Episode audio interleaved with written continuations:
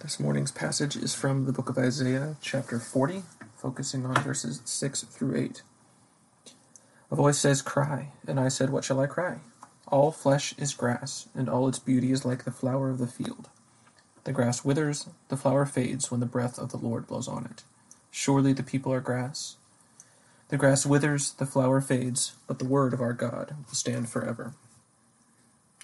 This morning's sermon is entitled The Fountain of Comfort That Believers Have in the Unchangeable Word of God as they live in an ever changing world. He is bringing them a message of comfort and hope as they are to be restored and returned to the land. Now, in the first half of the book, he spent 39 chapters bringing woes and condemnations on the nation of Israel and the surrounding nations. But as he's starting this second half, he's having something to say to this people that will be of comfort to them. Now, I think for us to understand really what, I, what Isaiah is saying here in chapter 40, we need to consider and think about the Babylonian captivity. And I think few events in the history of Israel, if not all of them, was really outstanding for them. One of them is the Exodus. And Israelites, he never forgot the Exodus from Egypt. You always remember that they were slaves in the land of Egypt, and the Lord their God brought them out of the land of Egypt. And that's why they celebrate the Passover. So even the generation that didn't see the Exodus, as we know from the Pentateuch, that when a son goes to his father and asks him, Why are we doing this? Why are we celebrating the Passover? And the father start telling him that because we were slaves in the land of Egypt, and the Lord our God freed us from slavery. Now, a second, another event, I think, is the exile. I think an Israelite never forgot about the Babylonian captivity. And the exile was supposed to be a horrific picture for Israel and even for us. 1520, Martin Luther wrote one of his books, and he wrote it under the title The Babylonian Captivity of the Church. And that was meant to drive a horrific picture to the state that the church was in at that time, as the church was captivated by the tradition and myth of the Roman Catholic Church the papacy, the sacrament. And that's why Luther wrote The Babylonian Captivity of the Church. I just sometimes wonder what would Luther write if he would write another new book as he lives in these days for the church? What do you call it? The liberal captivity of the church? As the church is captivated to liberal ideologies, ungodly philosophy, the captivity meant to drive a horrific, again, picture for us. And uh, before I start verse 6 and 8, I want you to listen to this paragraph from Jeremiah 32 uh, Jeremiah is describing what's going to happen. The word of the Lord came to Jeremiah Behold, I am the Lord, the God of all flesh. Is anything too hard for me?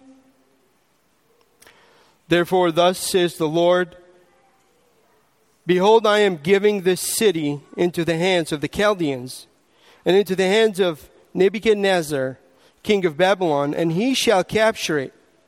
The Chaldeans who are fighting against his city shall come and set this city on fire and burn it, with the houses on whose roofs offerings have been made to Baal, and drink offerings have been poured out to other gods, to, to provoke me to anger. For the children of Israel and the children of Judah have done nothing but evil in my sight from their youth. The children of Israel have done nothing but provoke me to anger by the work of their hands, declares the Lord. This city has aroused my anger and wrath from the day it was built to this day, so that I will remove it from my sight. Because of all the evil of the children of Israel and the children of Judah that they did to provoke me to anger. Their kings and their officials, their priests and their prophets, the men of Judah and the inhabitants of Jerusalem? They have turned to me their back and not their face. And though I have taught them persistently, they have not listened to receive an instruction. They set up their abominations in the house that is called by my name to defile it. They built the high places of Baal in the valley of the son of Hinnom to offer up their sons and daughters to Moloch. Though I did not command them, nor did it enter into my mind that they should do this abomination to cause Judah to sin. Here we see the horrible evil that Israel has been committing against the Lord. And the Lord has been taking them into captivity. And his judgment wasn't rough, it was the righteous judgment of the Lord. Now, with this in mind, let's go to Isaiah 40. Start with verse 6. My first point here is the unchangeable cry. A voice says, Cry. Now, this is a different voice than the voice that was in voice in verse 3. The voice in verse, verse 3, we know that it was John the Baptist, and it is the prophetic voice, not just John the Baptist, but it is the voice of the prophets crying out in the wilderness saying that Messiah is coming. Now, the voice in verse 6 is the voice of the Almighty God speaking to Isaiah and commanding him to cry. And you see that in the word cry, we find that it's not whispering, but Isaiah has something to tell. Isaiah has something bold to say and to proclaim, to cry out to the people, to cry the word of the Lord in the world.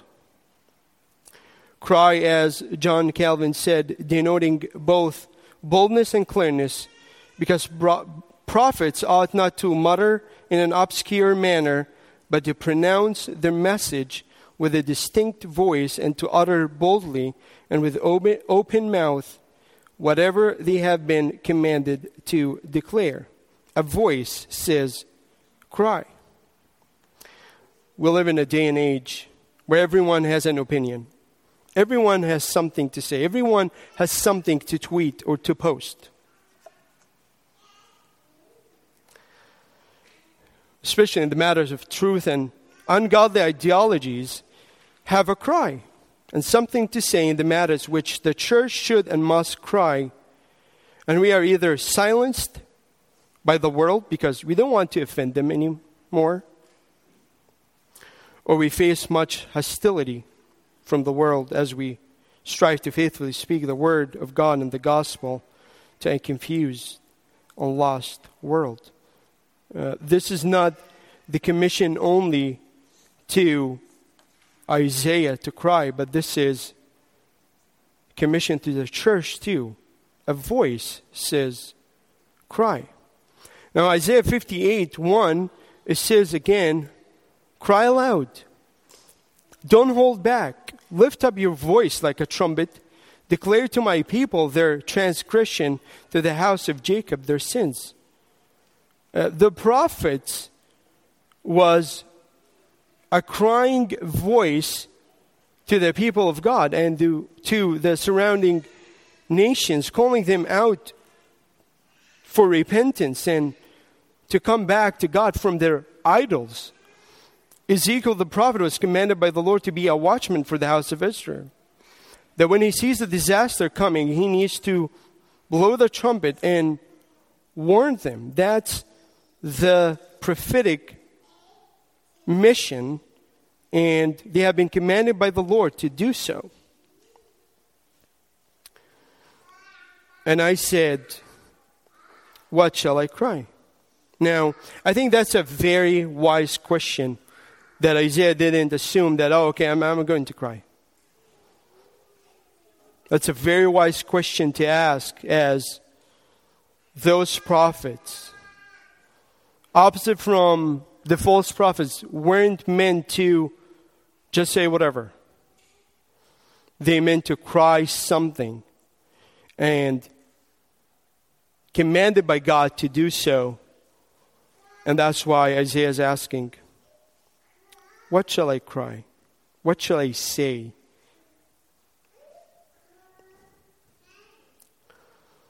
The Lord warned Isaiah already about walking in the ways of this people, saying, meaning, Isaiah, you're not going to cry that which the people around you is already saying. You're not going to, okay, hearing him saying something and you're going to be like saying the same thing, repeating them. You're not repeating them.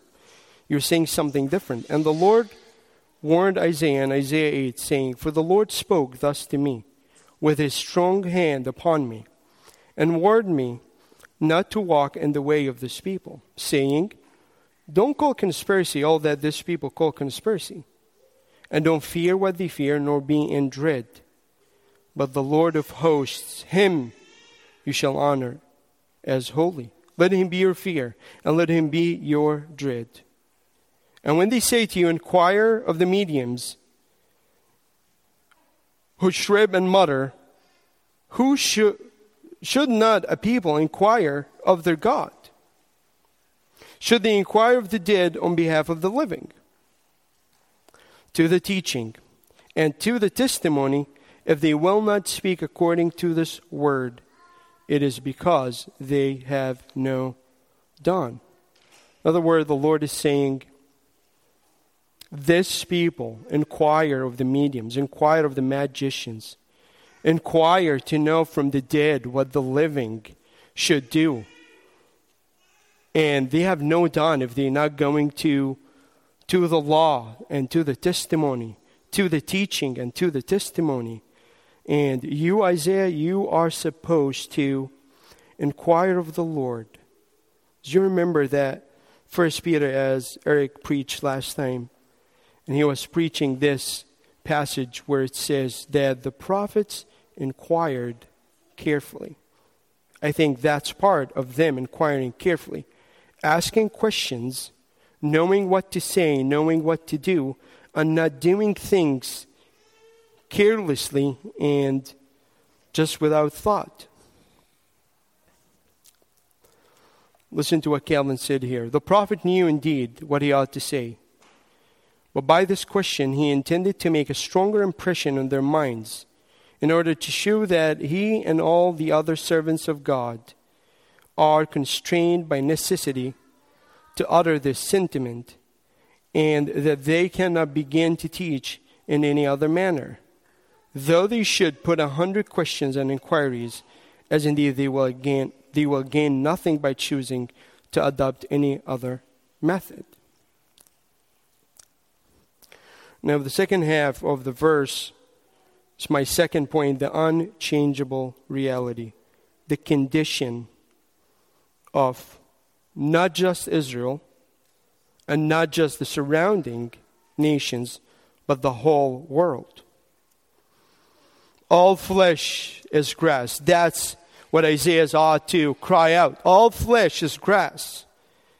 And all its beauty is like the flower of the field. Now, it's very interesting that he used the metaphor, a picture of grass and flower because they are not forever. They doesn't stay forever. You know that by experience. You know that when you grow flower, when you buy flower, they doesn't stay forever. You have to keep buying them. You have to keep planting them again and they weather and they fade and you take them out. And he painted a picture of the world and the people because later on he will say, Surely the people are grass. So he, Isaiah, by the command of the Lord, telling him, Cry out this cry, painted the picture that the world is going to fade away. The world is not going to stay forever. And we see this over and over again across of the scriptures. We see in Psalm 103 that David says, As for man, his days are like grass. He flourishes like a flower of the field. For the wind passes over it and it is gone, and its place knows it no more. Brothers and sisters, this is the world that we live in. This is the condition of the world that the Word of God is picturing. It's grass. It is flower that will fade away. And guess what? Even us, we are grass and we are flower that will fade away.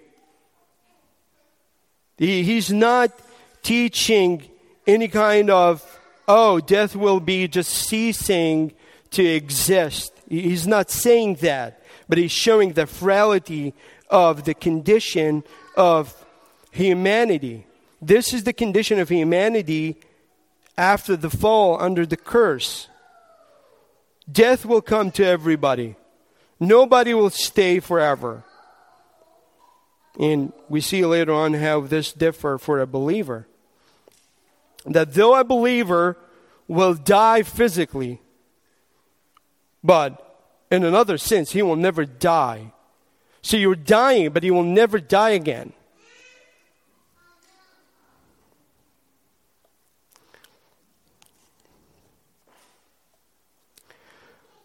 This is as we remember again Romans 8.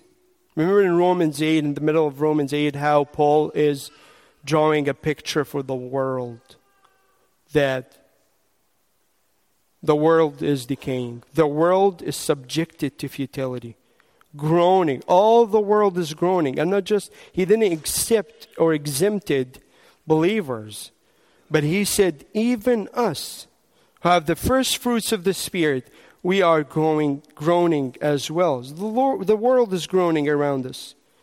The world is decaying. The world is vanishing away. No matter how much life you may think you will have, and no matter how much beauty you may think you have, you have, no matter how much gift you have, you no matter how much human wisdom, strength, riches, it will pass away and will be no more. Again, listen to what Calvin said the prophet seemed as, as if in mockery to add a sort of correction. For a flower is something more than grass. It is therefore an acknowledgement that although men have some shining qualities, like flowers in the field, yet the beauty and luster quickly vanish and pass away, so that it is useless for them to flatter or applaud themselves on account of this idol and deceitful splendor. End of quote. I dare to say that this is the comfort, part of the comfort that God is telling Isaiah to declare. Declare to the people that even the grass withers, the flower fades. Declare to the people that even them, they will be no more. They will not stay forever. And this ought to bring much comfort to believer and will help them not to love the world or the things of the world, as the Apostle John said. So when, when the Apostle John, for John, was drawing a picture, telling the believers, commanding them by the Lord not to love the world nor the things of the world, what did he follow that by saying? Why shouldn't they love the world or the things of the world? I mean, the world invented some of the, it'd say, wicked slogans YOLO. You only live once. And since you only live once, that means just do whatever you want to do because you're not going to live again. But what John is saying is it is true that you only live once.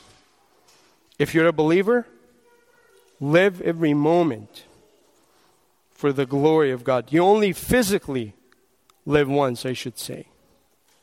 But as a believer, you will live forever. And John was saying, the world is passing away along with its desires. But whoever does the will of God abides forever. He will die physically. He will, he will die for a moment. He will die for, a, for, for some time. But he will never be no more. He will live forever. Eternity forever. And that's why he's saying, don't love the world, nor the things of the world. If you are a believer, how foolish it is to love the world when you know that the grass withers, the flowers fades. And I dare also to say that this truth has to scare the daylight out of the unbeliever. If you are unbeliever this morning, I am pleading with you.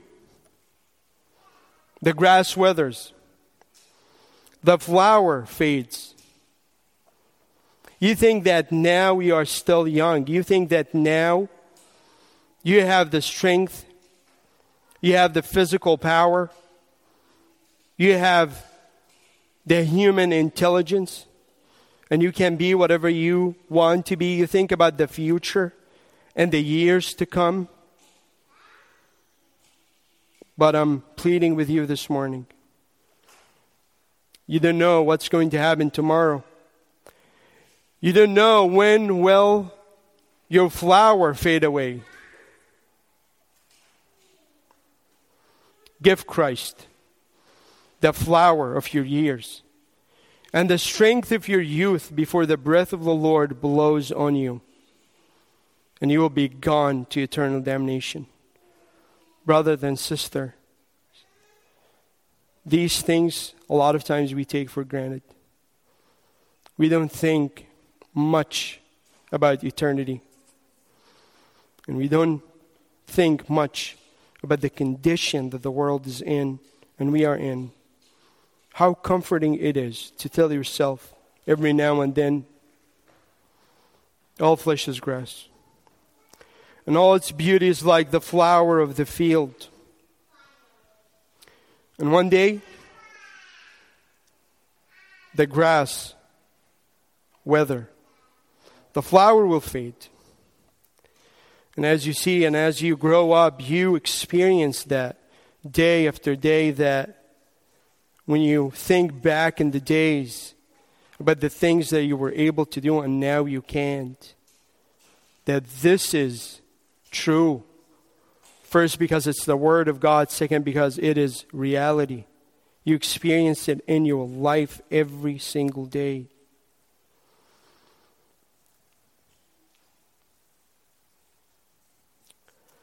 Now, verse 7.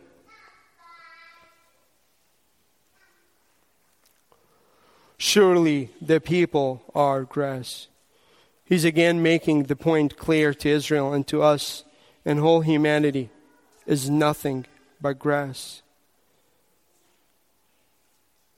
In the light of this truth, think about all those who persecuted and harassed God's people across the times in the history. Where are they? Where is Herod and Pontius Pilate? Where's Bloody Mary, Queen of England? Where's Voltaire and Marx? Where's Darwin and Christopher Hitchens? Where are all the tyrants and dictators that persecuted God's people? And the answer is they are all gone.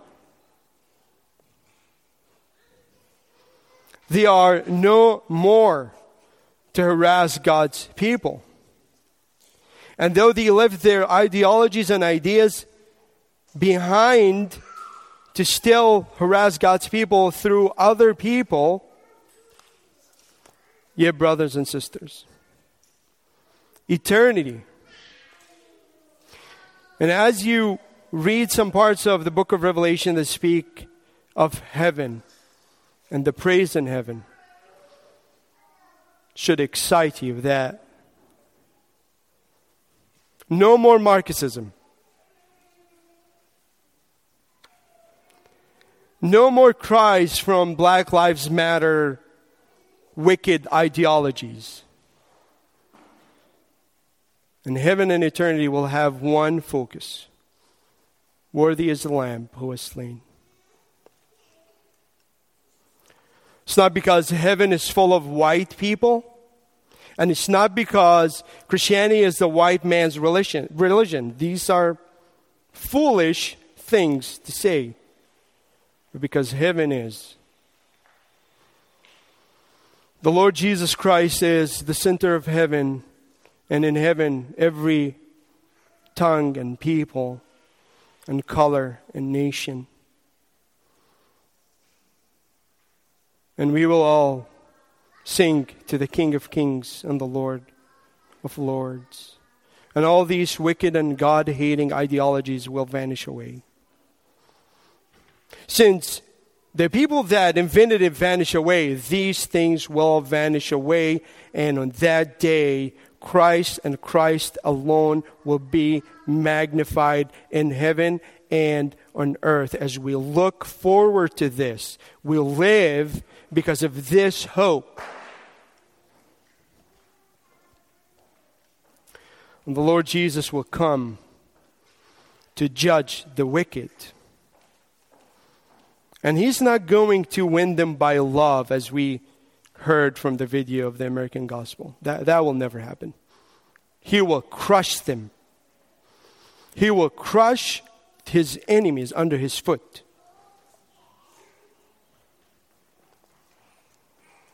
That should be our hope. That's our comfort. Well, my third point is starting with verse 8 the unchangeable Word of God. Again, Isaiah said, The grass withers you see, you feel like he's repeating himself, but he ought to say something that is not just mere repetition. The flower fades, but the word of our God will stand forever.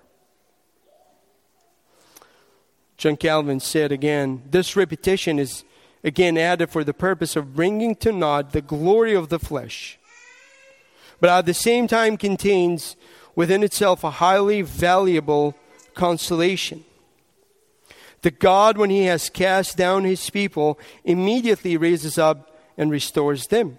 The context, therefore, runs thus The grass indeed withers and perishes, but the word of the Lord endureth forever. After having learned how empty and destitute we are of all blessings, how transitory and fading is the glory of the flesh.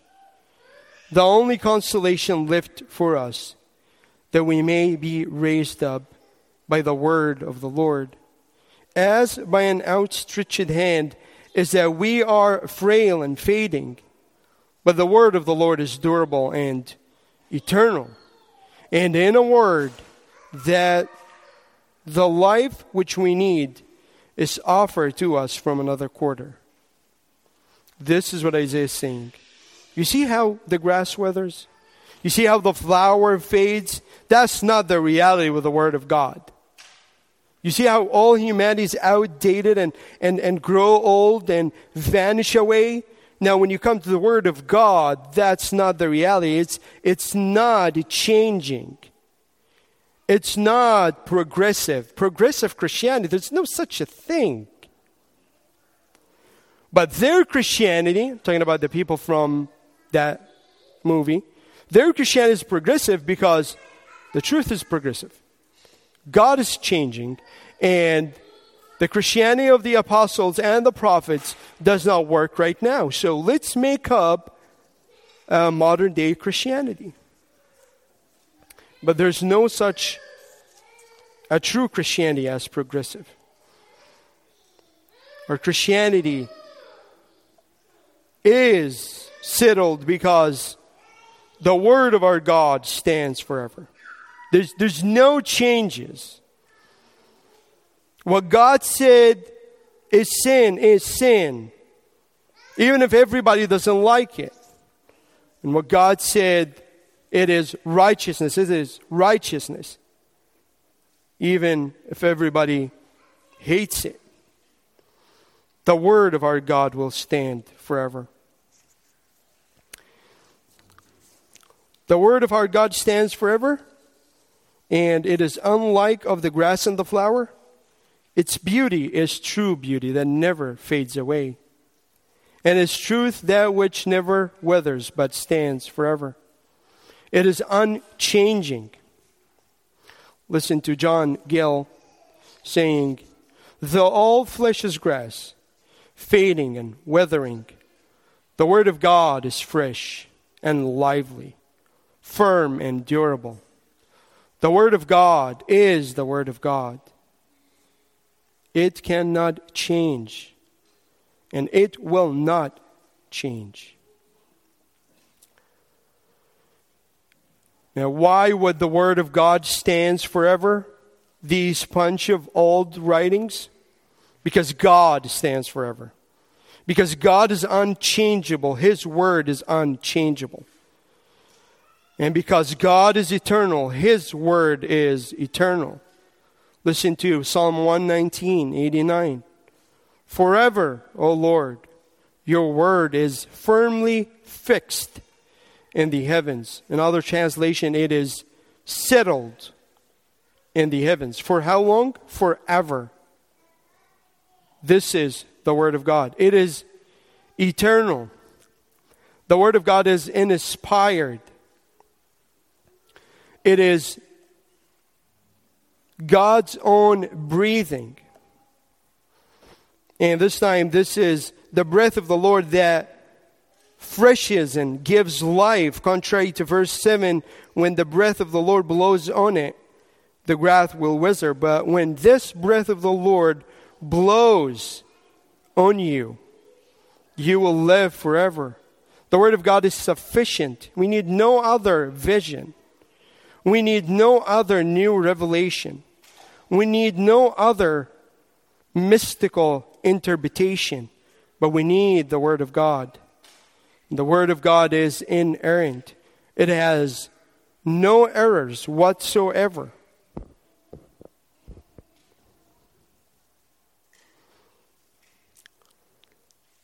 Now, I have some passages from Spurgeon to read for you as he was commenting in this these couple of verses. One, everything of the creature dying, everything of the creator living, everything of man weathering, everything of God blooming in eternal youth what should this say to us? Why should say to us first, Weave not a chaplet of flowers that shall surely fade for your brow, meaning don't just keep working for things that you know that it's not going to be eternal. Don't hold on to it. Do you seek fame? Let it be the fame that comes from God. Do you seek wealth? Let it be the wealth that will be current in the skies. Do you seek love? Let it be a love which will exist where they marry not, neither are given in marriage, but are the as the angels of God. You are an immortal. Trade for immortality. You shall never die, Christian. There is a new life within you. You shall exist forever. Equal with the life of God shall be your life. Oh, then, be not gathering trifles, things that melt. Let not your life be as a miser's dream, who dreams. He gathers gold and wakes, and it is gone. Be not like that foolish Roman emperor who took his troops to Britain, landed them in full state, bade every man gather a handful of shells, and then go back to Rome with great triumph. He had taken Britain, he said. Here were the shells from the shore. Oh, never say, I have conquered life, here's the money. I can say, I have lived grandly, here is honor. Oh, these things are but the broken shells upon the shore. Seek jewels and pearls that shall be jewels and pearls before God, that shall be looked upon by Him as being precious because they last and continue in eternity. Dear hearer, seek your soul's wealth. Seek to have your sins forgiven. Seek to wrap your soul in the righteousness of Christ the garment which the moth cannot fret.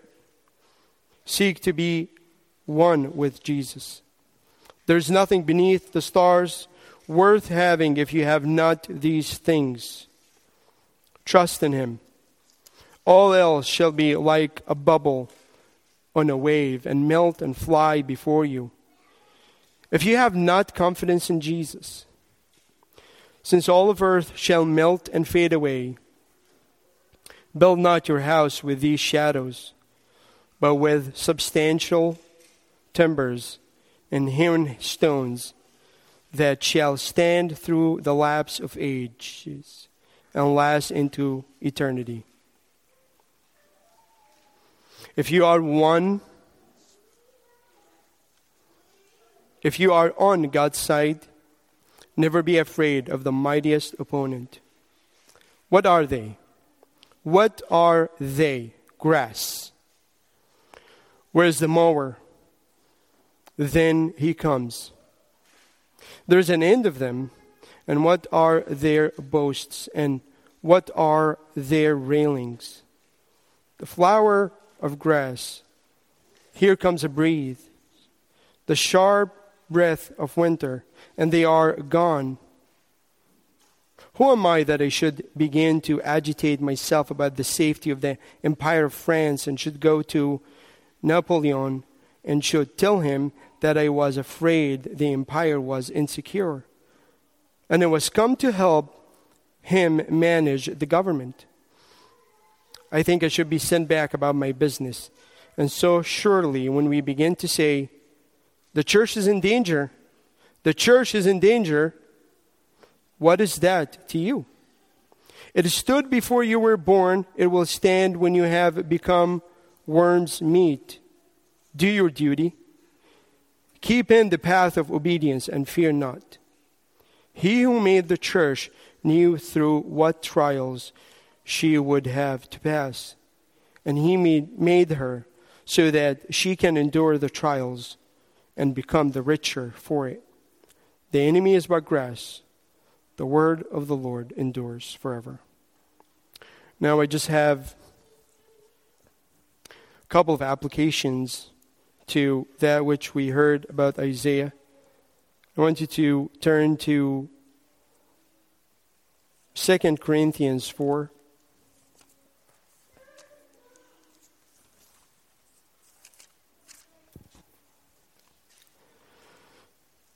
As we see how this truth, even for the Apostle Paul, changed the way that he lived life and saw life. Chapter 3 of 2 Corinthians, first of all, speaks about the glory of the new covenant ministry. And then in chapter 4, he starts by saying, Therefore, having this ministry of the new covenant, by the mercy of God, we do not lose heart. But we have renounced disgraceful, un- underhanded ways. We refuse to practice cunning or to tamper with God's word, but by the open statement of the truth, we would commend ourselves to everyone's conscience in the sight of God. And even if our gospel is veiled, it is veiled to those who are perishing. In their case, the God of this world has blinded the minds of the unbelievers to keep them from seeing the light of the gospel of the glory of Christ, who is the image of God. For what we proclaim is not ourselves, but Jesus Christ as Lord, with ourselves as your servant for Jesus' sake. That's our cry. That's our cry. We don't cry out ourselves, but Jesus Christ. And us, we are just voice to cry out this message of Christ. For God, who said, Let light shine out of darkness, has shone in our hearts to give the light of the knowledge of the glory of God in the face of Jesus Christ. And then here realize the condition. But we have this treasure in jars of clay to show that the surpassing power belongs to God and not to us. So we are jars of clay but the jars of clay has treasure. We are not the treasure and we have jars of clay. No, we are the jars of clay that has treasure. Jars of clay is so easy to be broken. And that's why he said to show that if there's any power, that the surpassing power belongs to God and not to us. And then he speaks about a couple of paradoxes. We are afflicted in every way, but not crushed.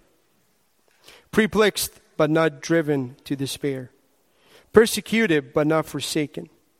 Struck down, but not destroyed. Always carrying in the body the death of Jesus, so that the life of Jesus may also be manifested in our bodies. For we who live are always being given over to death for Jesus' sake. We know that death is reality.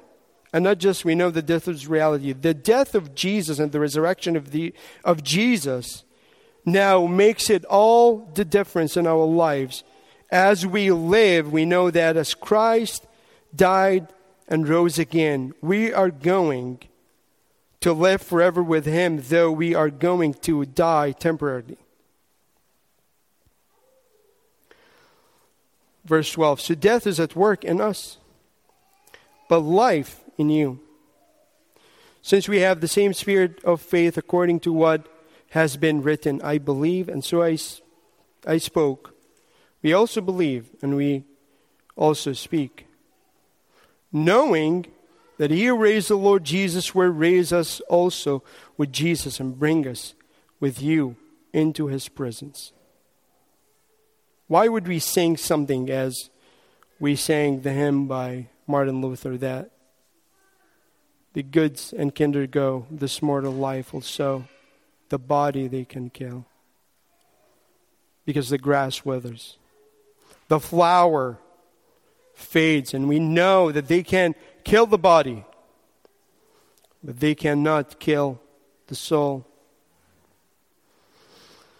And I believe the apostle here with the reality that he knows that he's a jar of clay, but he knows that there's a treasure inside that doesn't belong to him, meaning he's not the one who made up this treasure, but it is God's working in him as he is jars of clay. But then he said, in verse 16, so we don't lose heart. Why? though our outer self is wasting away, our inner self is being renewed day by day. This is the reality that the believer is living right now. Though your outer self is decaying, wasting away, growing old, your inner self is being renewed day by day. And even this view of this truth affects how he looks as at affliction. For this light momentary affliction is preparing for us an eternal weight of glory beyond all comparison. Light momentary affliction. But it is preparing for us weighty glory beyond all comparison. As we look not to the things that are seen,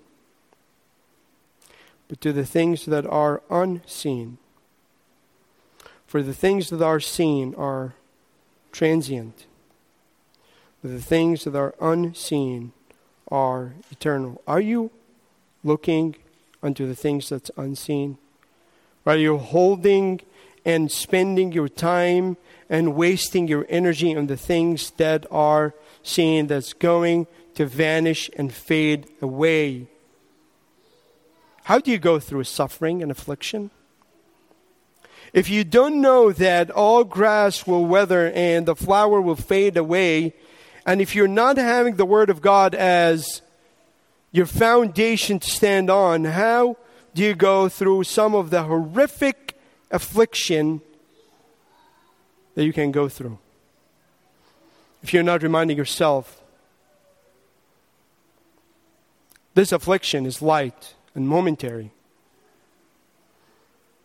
But the weight of glory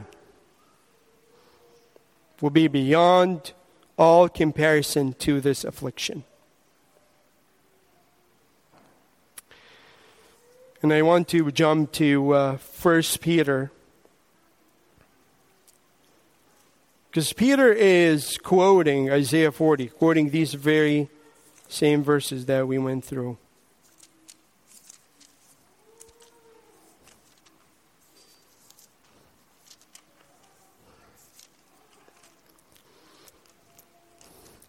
First Peter 1, let's go to verse 23.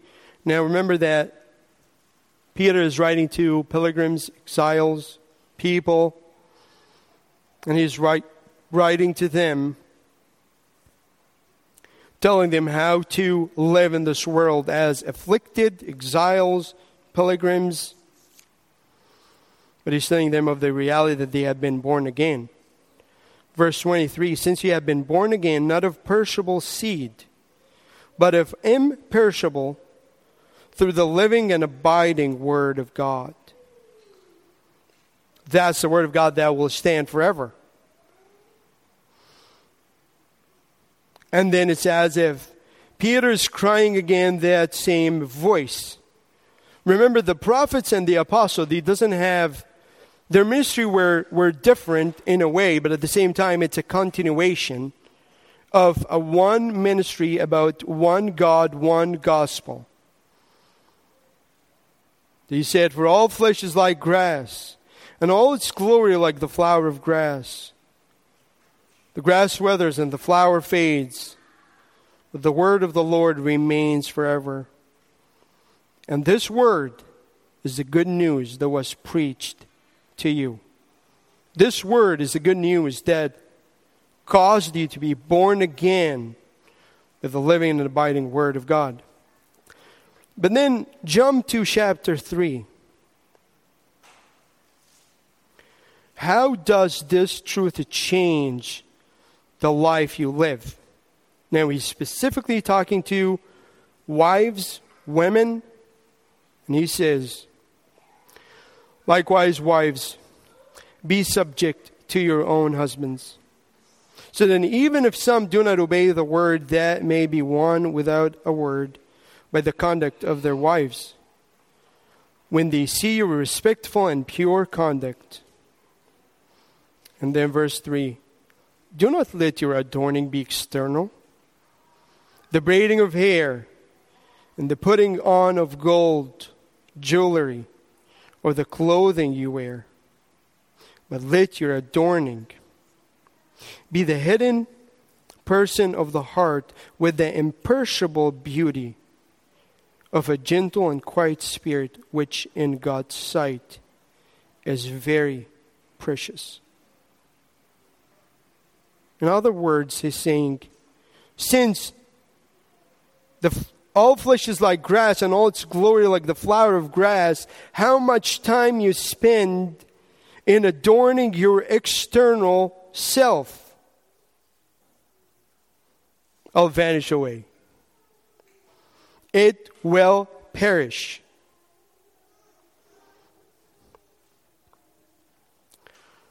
But that which is which in God's sight is very precious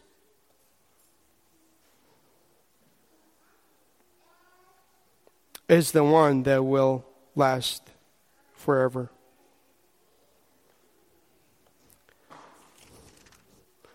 And then in chapter 4, of First Peter 4 verse 8 he said verse, verse 7 the end of all things is at hand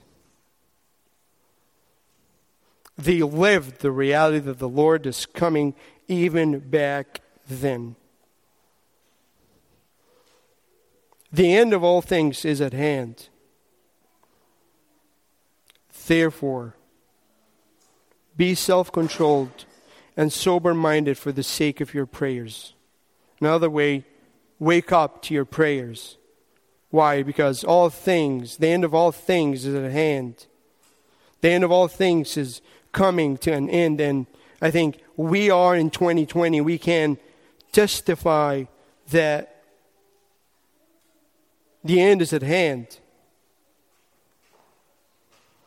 Above all, keep loving one another earnestly, since love covers a multitude of sins. Show hospitality to one another without grumbling. As each has received the gift, use it to serve one another as good stewards of God's varied grace. Whoever speaks as one who speaks oracles of God. Whoever serves as one who serves by the strength that God supplies in order that in everything God may be glorified through Jesus Christ. To whom, to him belong glory and dominion forever and ever. Amen. Now, in the light of this truth, Paul and Peter, as example, they living their life and they are writing for us to live our life differently. Live our, live our lives as a church life differently. That's what he was just talking about in chapter 4. You live your life differently with your family since you know that all grass will wither, the flower will fade. You live your life individually differently. And you trust the Word of God. And you trust the God of the Word. Brother and sister, we have in the Word of God a mine of gold. Do we trust it? Do we love it? Are we on the Word of God daily? And much more as a church, how does this message of Isaiah can change us? As we know that the grass withers, and the flower fades. But the word of our God will stand forever. How ought we to live? How then shall we live on the light of this truth? And it's probably fitting for us as we close to remember and sing in our hearts the word of the hymn where it says, How firm a foundation ye saints of the Lord, is laid for your faith in his excellent word. what more can he say than to you he hath said? There's nothing more. To you who for refuge to Jesus have fled. Brothers and sisters, the grass withers, the flower fades, but the word of our God will stand forever. Amen. Let's pray.